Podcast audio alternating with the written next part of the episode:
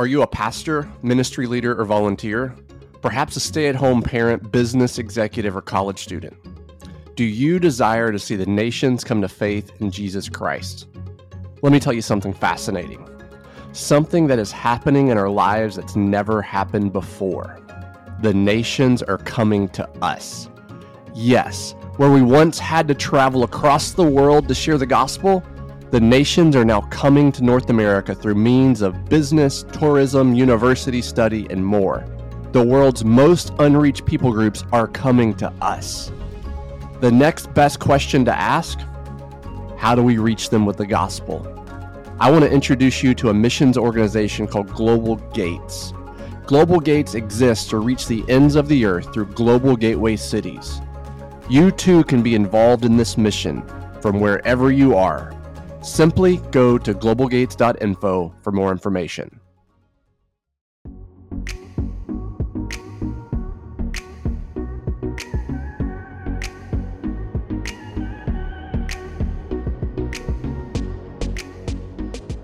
Well, welcome everyone. We're back at Let's Talk Diaspora. And this season, we're looking locally and globally and I'm really excited about our guest today because we have not done many interviews with those that are serving among the diaspora outside of North America. So, um, welcome, Jake. And I'm sad that Stacey's not with you, but welcome, and we're glad to have you. Um, tell us a little more about yourself. Yeah. So, yeah, I'm, I'm Jake, and I was. Um, brought up in Texas, good old Texas, and raised as a as a church goer and believer, doing the legacy church thing. And but God really put on my heart at some point um, that um, our people weren't really growing in, in, in discipleship and health and, and joining the work of God like I saw in Scripture. You know, as I'm reading Scripture and I'm seeing these amazing things happen and these leaders raised up, and I wasn't seeing that unless you were going through a seminary or you were going through some sort of a formal big big time training. And so that that really brought me on a journey of really trying to figure out you know, how can we do that here? How can we start simple paths for for regular ordinary christians to join in the kingdom of god work and and see a big vision reached? Not just a vision of growing a church but a big vision of seeing uh, people reach a whole region. And um, and God, you know, I do wish my my wife was here as well because she has a great journey as well. But but she was also someone sitting in a pew wondering like, God, is this it for me? Is this all you have for me to like, you know, change babies' diapers or welcome people at the door? Um, is this it? And and she really had a moment of surrender, um, and it changed everything for her. And God really showed her how she was going to be a part of the kingdom of God and in raising up leaders, vision casting, training, and reaching lostness. And she's never been the same since, but she had to leave her yes at the door and she had to lay it at, at the at the altar. And and as a husband, I was so thankful because in my mind I had these ideas. I, I you want to see your wife thriving, um, but I had these ideas for her of she needs to join a women's group and she needs to do this. But God's plan was so much better than mine. And so he's really brought us along and given us both a heart um, to reach lostness. So we began in Dallas uh, trying to reach lostness, whether that meant in mobile home parks. At, at one point, you know, speaking diaspora specifically, joining a group and really prayer walking around a refugee area. And we ended up meeting some people um, there's big needs there, but also trying to find leaders and, groups there. And, and that was a really blessed time.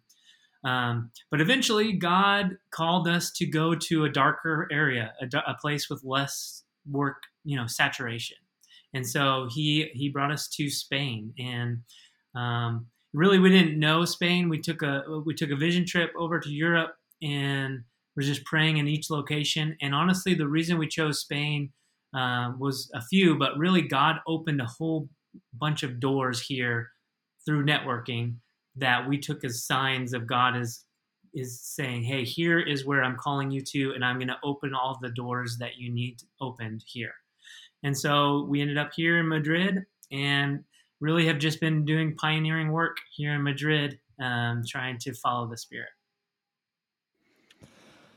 Jake, thanks for catching our listeners up. Um, you and I actually connected your time in in Dallas. We had just a little bit of overlap before you left for Spain. But what what are what are some things that you learned in the US as you're going through this process of just hearing from the Lord, seeing his vision for the nations, his heart for the lost? What are some of the very practical things that you learned in a US context or North American context that are maybe principles that just apply everywhere you've ever been? Yeah. That's a great question. Well, the first thing I learned is there is diaspora in the United States. I don't think I realized that. In, in Dallas, wow, there's a huge, huge population of diaspora in Dallas. Um, so I think that's the first thing God opened my eyes to. But the second thing is, you know, in my former life, I would have said, well, we need to to build a church, you know, for each of these people groups. But I think the other principle God really taught us is it's not about, hey, getting a building and, and starting a church and hoping some of these diaspora show up. It's about praying and first and seeking the Lord and seeking his vision and seeking the spirit. And then once you started doing that is okay, let me find out where these people groups are and let me just show up and see what God does with that. And so honestly, that that was the first step of obedience God called us to is just go somewhere and show up. And so we showed up and start prayer walking. And all of a sudden God connected us with a specific person where we offered to pray and it was an open door. It was like a green light person. Um, and, and, when we prayed you know there were tears that fell and there was like a there was a hunger there. And and that person ended up leading us into a, a group of kids that were playing soccer and then all of a sudden we're playing soccer with these kids and then we're meeting their families. And so like how do you get into this? What do you do? Well to me it's just you have to trust the spirit on that. And so that principle of just going, praying, and then when God shows up, I know what to say.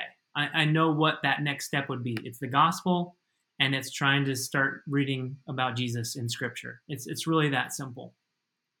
Um, but some other principles I learned that I think are important is, you know, there is a lot of need with diaspora.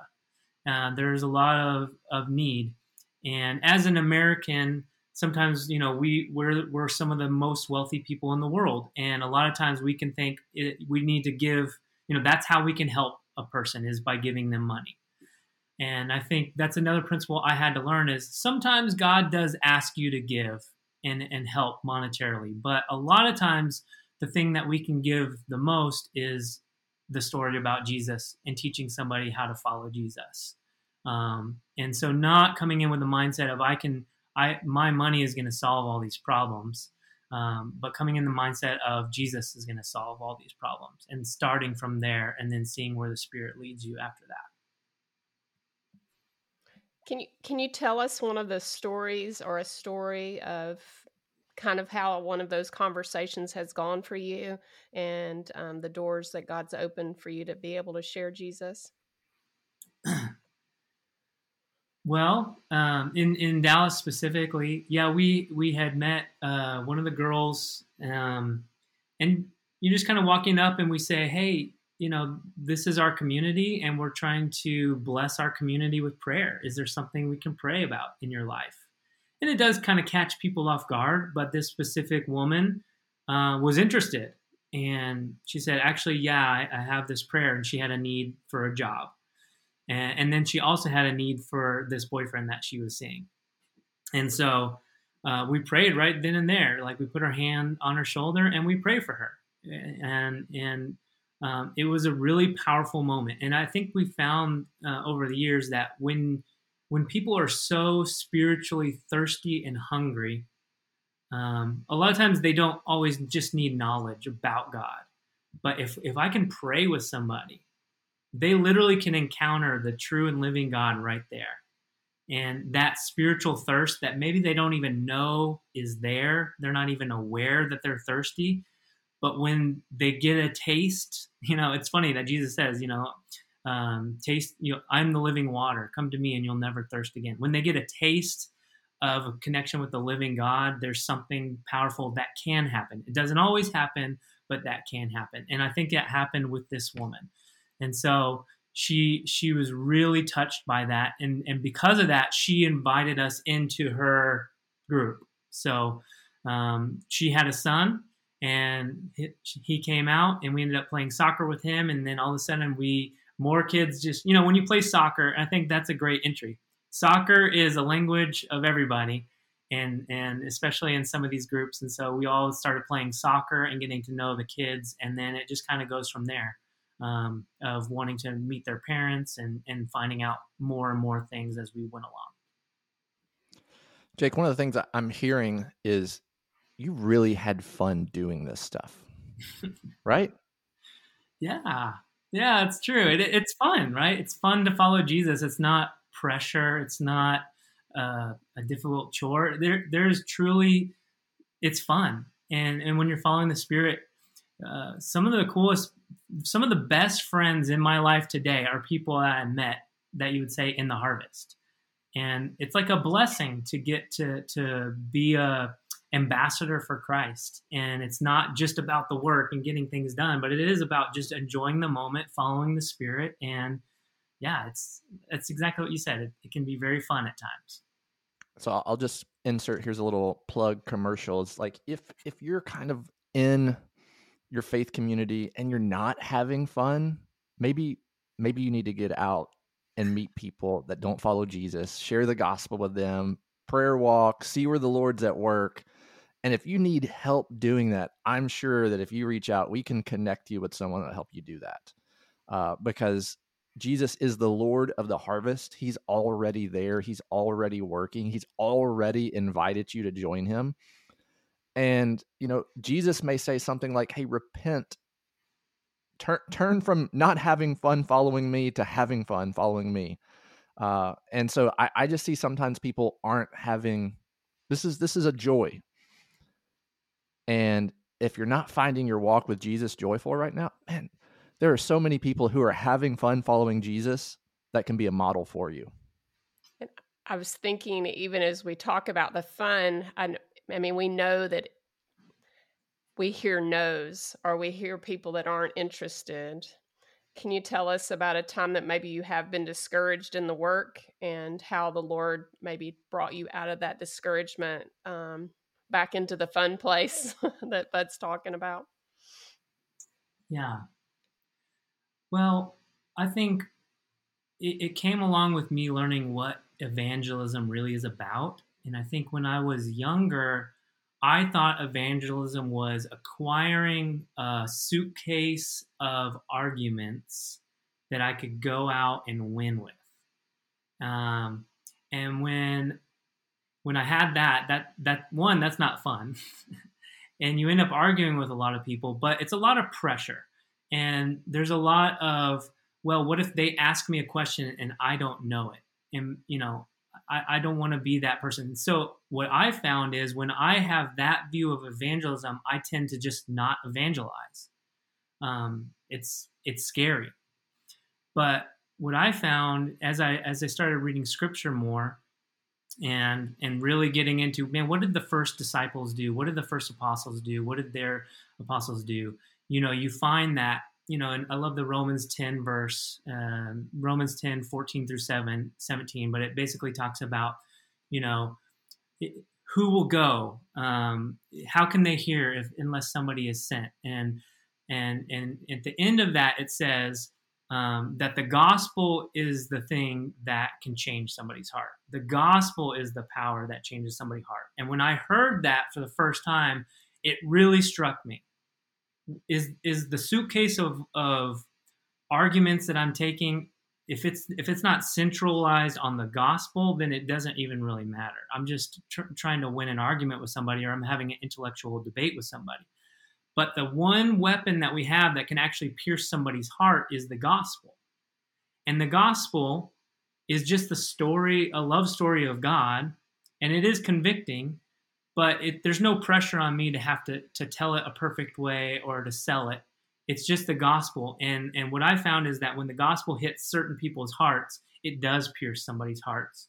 And what you find out is that God, in a lot of these cases, has already been working in somebody's heart all along. And then at just the right moment, He sends me, and I just get to speak the gospel and watch something happen. Sometimes it happens immediately, sometimes it takes time, but I don't have to worry about that. And, and now I'm reminded of the story in Mark 4, where the farmer is sowing seed, but he goes to sleep.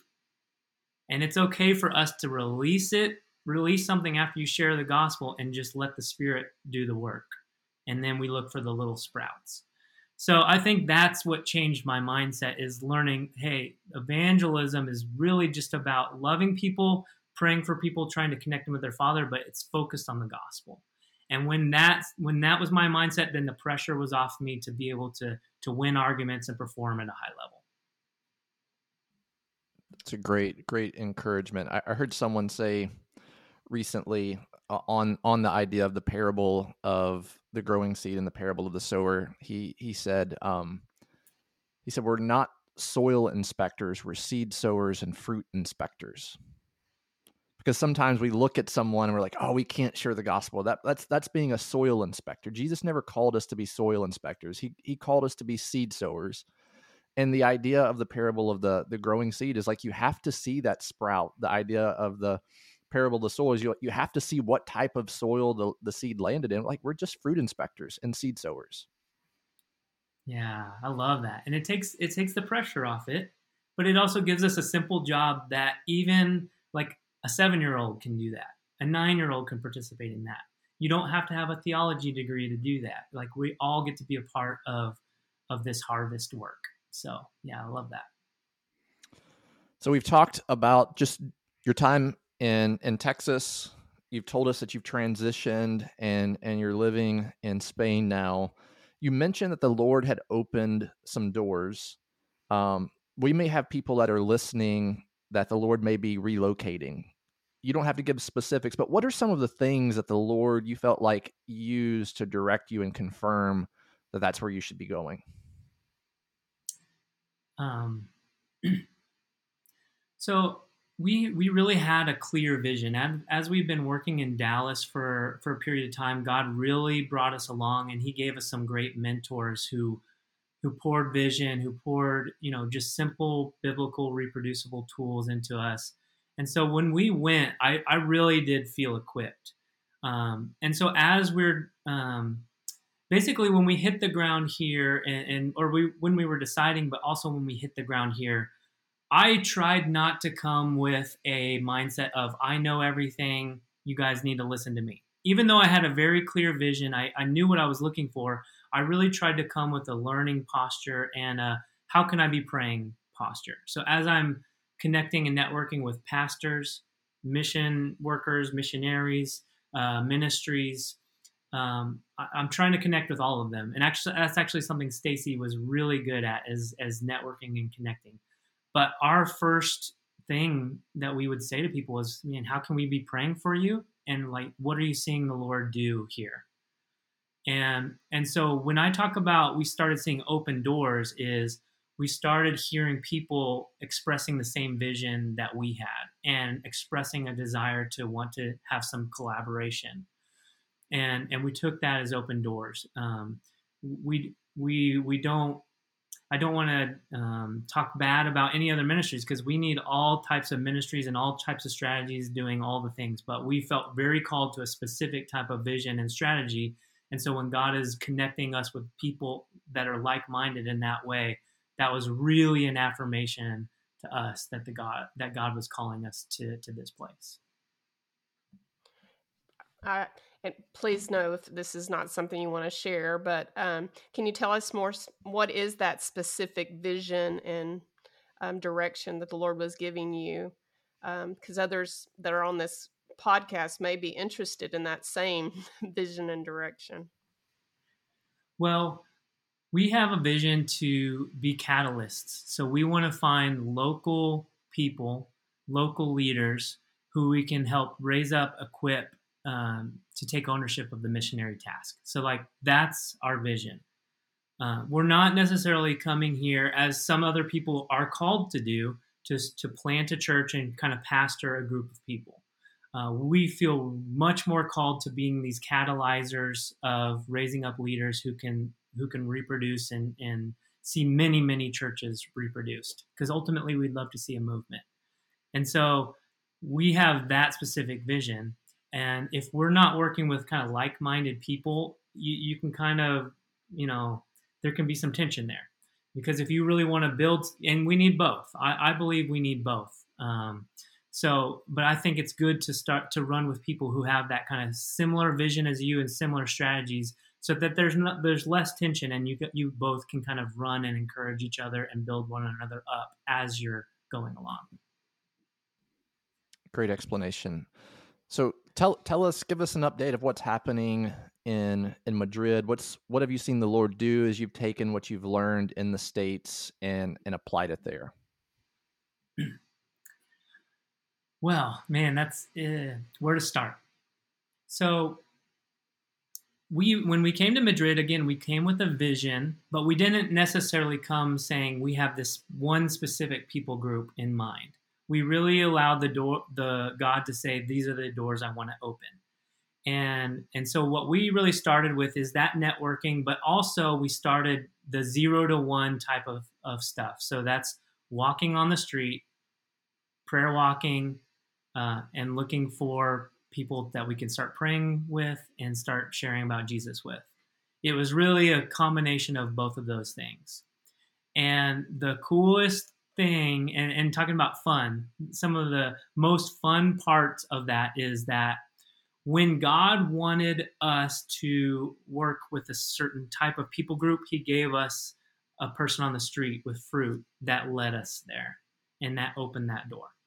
So, uh, and one of the stories that's one of my favorite stories is I was in Sol in Madrid. It's a it's a big town square here in Sol, in Madrid, and there was a young man had headphones on and but I really felt the spirit inside of me say, pray for that that person. So I tap him on the shoulder. He takes off his headphones, like a little offended that I'm bothering him, asking me what I want, and I and I did exactly what I did in Dallas. We're here to bless our community with prayer. How can I pray for you? And so he ended up telling us that he was a, a Moroccan refugee, and he's basically living out of his car at that moment, and he was at the bottom of the barrel, and he's mad at, at Allah because he doesn't have a job, he doesn't have a wife, he doesn't have kids, he doesn't have a house. He's tried to be this faithful Muslim for all these years, and yet what has it gotten him? And so he essentially is like on the brink of rejecting his faith. And um, so, anyways, we had a really great conversation, and I told him about Jesus. We had a great conversation about Jesus. And I said, I would love to pray for you, but I'm going to pray to Jesus. Are you okay with that? I'm going to pray for you to get a job. He said, Okay, sure. So I, I put my hand on his shoulder and I'm praying for him to get a job. And the craziest thing happened like a crowd gathered around us. and actually, a guy tapped me on the shoulder trying to interrupt me. So I don't know if it was a good thing or like a spiritual warfare thing. To this day, I don't know. But I basically said, Hey, please wait, sir. I'm praying for this gentleman. And we finished praying and we exchanged numbers. So two weeks later, this this young man calls me. He's about 29 years old. Calls me, Jake, I got a job. I'm so excited. It, your prayer worked. And so we went out and we celebrated. And again, I asked him, Did you thank Jesus for giving you this job? Because I want to highlight that. He said, No. So right there in the street, we pray, thanking thanking Jesus. And again, a crowd gathered around us of like three or four people. And another man interrupted me in the middle of my prayer, asking me what I was doing. And I again said, hang on, sir, I'm, I'm praying for this gentleman. And, I, and then we finished praying. So a few weeks later, Stacey was connecting with a refugee ministry. I think she had gone to a prayer group. So again, a part of this networking. But she was going, she was faithfully going to this prayer group and just praying for diaspora and people groups in this in this town. And she mentioned that we had met this Moroccan man, and they were very excited. And so I Stacey and I ended up getting invited into uh, Uh, a, a, group with some leaders of refugee ministries here in Madrid who, and they wanted me to come share the story and encourage people. So as I went and I and I did that, there was a Central Asian refugee that had been moved to Madrid six months prior, and we connected. And he came up to me and he said this like almost verbatim to me. God, he said, Jake, God has highlighted three people in my life to be my mentor, or two people in my life to be my mentor. One was in my home country when I became a Christian. One was uh, when he became a refugee, he had to flee his country and move to another country. There was another gentleman who became a mentor to him, and God highlighted that in his heart. And he said, "You are the third one. Can can I want you to mentor me?" And now I'm shocked uh, but also like, okay, well, let me go back to what I know, and this is what I can do. And I kind of was asking him, what is your heart? And he said, I would love to see a church of the people group I come from start here in Madrid. So I said, hey, let's start praying about that and let's start like working for that. So one of the things I showed him is I showed him the four fields on the first day. Um, and we prayed and we had a great time together. And, and the next day he sent me a picture and he said, Hey, Jake, I just trained my online church in the four fields. And he showed me a picture and it was in his home language. And it was with an underground church in his home country. And I said, What? Wait, like, and he said, Yeah, I'm I'm still leading a few churches online in these countries. I was like, Are you like, wow, okay. So uh, tell me about that. And we dug into that a little bit more. And he ended up telling me that, you know, he had to flee his country. He was arrested originally, and then he had to end up fleeing. Uh, and he's continuing to lead these groups, but it's very difficult. He's here in Madrid, they're there, and he's not seeing leaders raise up. And I said, let's let's get to work on that. Let's let's get into Scripture and see how Paul and his, his disciples raised up leaders, and let's try implementing some of these things with you. Um, and so that's ended up what happened. Um, and he implemented, he just started implementing like the three circles gospel. Hey, here's an easy way to start sharing the gospel. His people started sharing the gospel. Let's implement the three thirds process. He started implementing that. He started seeing people start taking some leadership, start, start taking some ownership. He started giving pieces of the three thirds away. He saw he saw some leaders really raise to the top and then over really a six month period, he saw his two groups, so one in, in two different countries, turn into like 10 groups in five here, three here, and then two in this other country. And so, and I'm blown away, you know, and this is fun, you know, it truly is like to see God work, see God, God mobilizing people. And I've never even met these people. Um, it was truly amazing. And so I guess that's kind of to answer your question in a roundabout way. That's a way that God opened the door when He wanted me to meet a specific leader, when He wanted this specific leader to be able to form leaders uh, and grow His groups bigger. I, I, as you're talking and sharing that story, I just I think that is what diaspora is all about. It is going out, having fun, and watching the map that you know god creates um, through so many people and connections and it's not always those that you're connected directly with and um, it just and it goes all over um, as well. It's very exciting and very fun for sure. Can you tell us about some needs and opportunities that you have in your work? So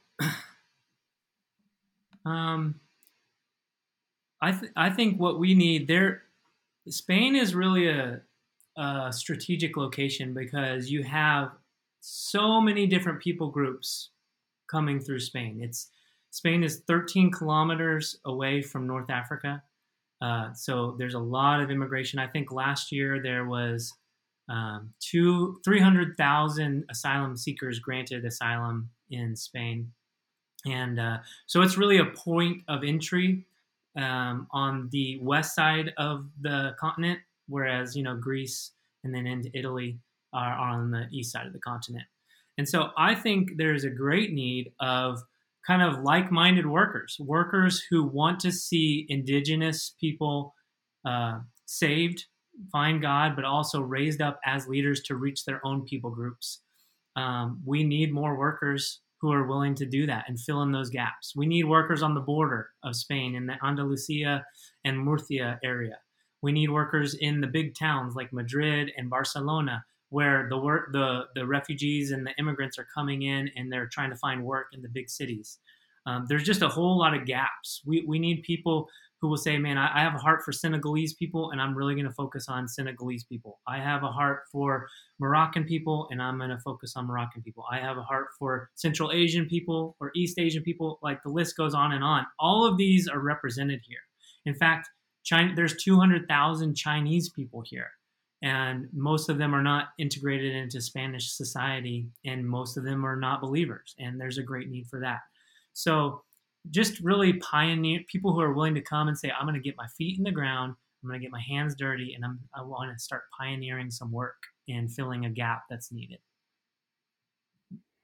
It's a great, great observation and, and definition of the need. And, and I would, I would add, um, too, like if you're listening and you're a pastor and you have a Spanish speaking ministry that your church partners with or maybe meets in your building, what greater opportunity to mobilize the global body of Christ from our Hispanic brothers and sisters to a very strategic place in Europe where there's streams of people coming in. They already know the trade language. Um, and if, if I'm honest, I have a lot of partners that I work with that are Hispanic. Man, honestly, they, they put us to shame. And, and I say us because all three of us are Anglo. Um, they put us to shame their their perseverance, their dedication is is amazing, and we we have a part too in encouraging and mobilizing the the Hispanic church, and the opportunities are really um, global. So we're talking about local and global. I, I would say that most of the people that I know that seeing significant fruit in a diaspora context is very very similar to the story Jake has shared. He's he's found a natural leader, and it's impacting lostness in country of origin, um, and and not just country of origin, but other places. Like we know stories of of Iraqis outside of Iraq, but reaching Iraqis. We know we have stories of Ethiopians on, you know, the in Gulf Arab countries reaching Gulf Arabs. And it's it's just what God is doing in this moment. And if you want to have fun, you just plant you just listen to the Lord, plant your feet somewhere and watch what he does. Going and trusting that he's already at work. And our encouragement is just to pray and seek what your your contribution is. There's there's I'll I'll close with this and then Rebecca you can wrap us up. A phrase that's really been close to my heart and mind in the last 6 months and an encouragement to every believer is is for you to clarify your best contribution to seeing the Great Commission finished. Clarify your best contribution. We we don't have to do it all, but every single one of us has a contribution. And it can be fun. I think that's been my that three letter word has been the topic of our conversation today is how fun God is, what an adventure it is to serve alongside of him um, so thank you, Jake, and um, please give our love to Stacey. And I'm just very thankful that God has you there in Madrid and how He's reaching many parts of the world through you. Um, please, everyone know, um, put in likes on all your social media um, outlets and connect people with our podcast. Let's talk diaspora. And if it, there'll be show notes at the end of our podcast, as well as um, please comment if you have anything that you would like for us to cover, or questions or connections you want to make.